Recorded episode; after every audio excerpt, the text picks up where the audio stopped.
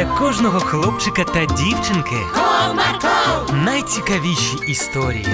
Comarco, Не прогав свій настрій. Comarco. Команда Марка. Привіт! У вас багато є друзів. А чи легко подружитися вам з кимось зовсім новим? Сьогодні я вам розповім історію про Сергійка, який ніяк не міг подружитися ні з ким у школі. Цікаво чому? Тоді слухайте.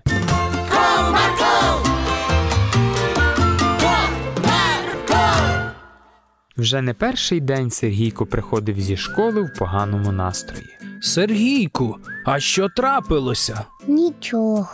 Ти ж нещодавно тільки в школу пішов і вже не подобається? Ні. В комп'ютері і то цікавіше. А чому? На уроках не все зрозуміло. Намагався хоч трішки прояснити ситуацію дідусь. Все мені зрозуміло. Просто розумієш, зі мною ніхто не дружить. Так, це проблема. Ну, а ти намагався з кимось подружитися? Та там і вибирати немає з кого. Чому? Ігор образився на мене через те, що я його чотириоким назвав. Але ж я сказав правду, він в окулярах, так що точно чотириокий. А Вадим через те, що я його олівець зламав. А іще з кимось ти намагався подружитися? Так, пробував з мишком. Так він тепер мене боїться. Чому? Та На фізкультурі під час бігу він мене плечем зачепив, а я у відповідь стукнув його по спині кулаком. Дідусь засмутився і відповів.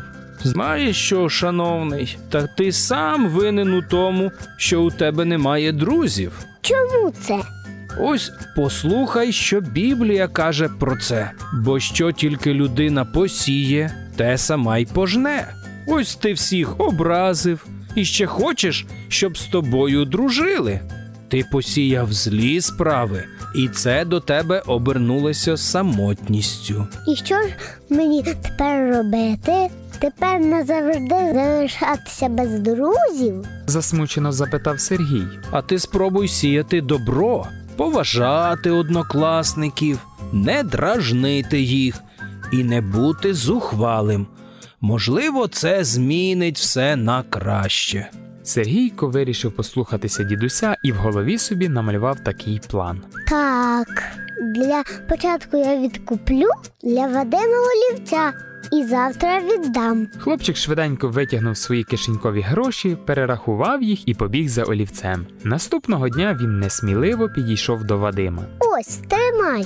Це тобі на заміну того, що я зламав. Вибач. Дякую, несподівано. Потім хлопчик вирішив зробити комплімент Єгору. Привіт, Єгор. Тебе сьогодні дуже гарні окуляри, які підкреслюють колір твоїх очей. Ви це чули? Що це трапилось з Сергієм? Мені й самому цікаво. Бачиш, олівця мені приніс.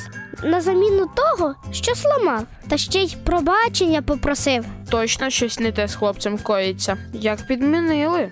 Пройшло декілька тижнів, і ось на великій перерві Мишко запрошував друзів на свій день народження. Хлопці, приходьте, буде весело. Мама обіцяла спекти величезного торта, а ще буде багато інших смаколиків та розваг. Сергій опустив голову і відійшов у бік. Сергію, ти теж до мене приходь у неділю.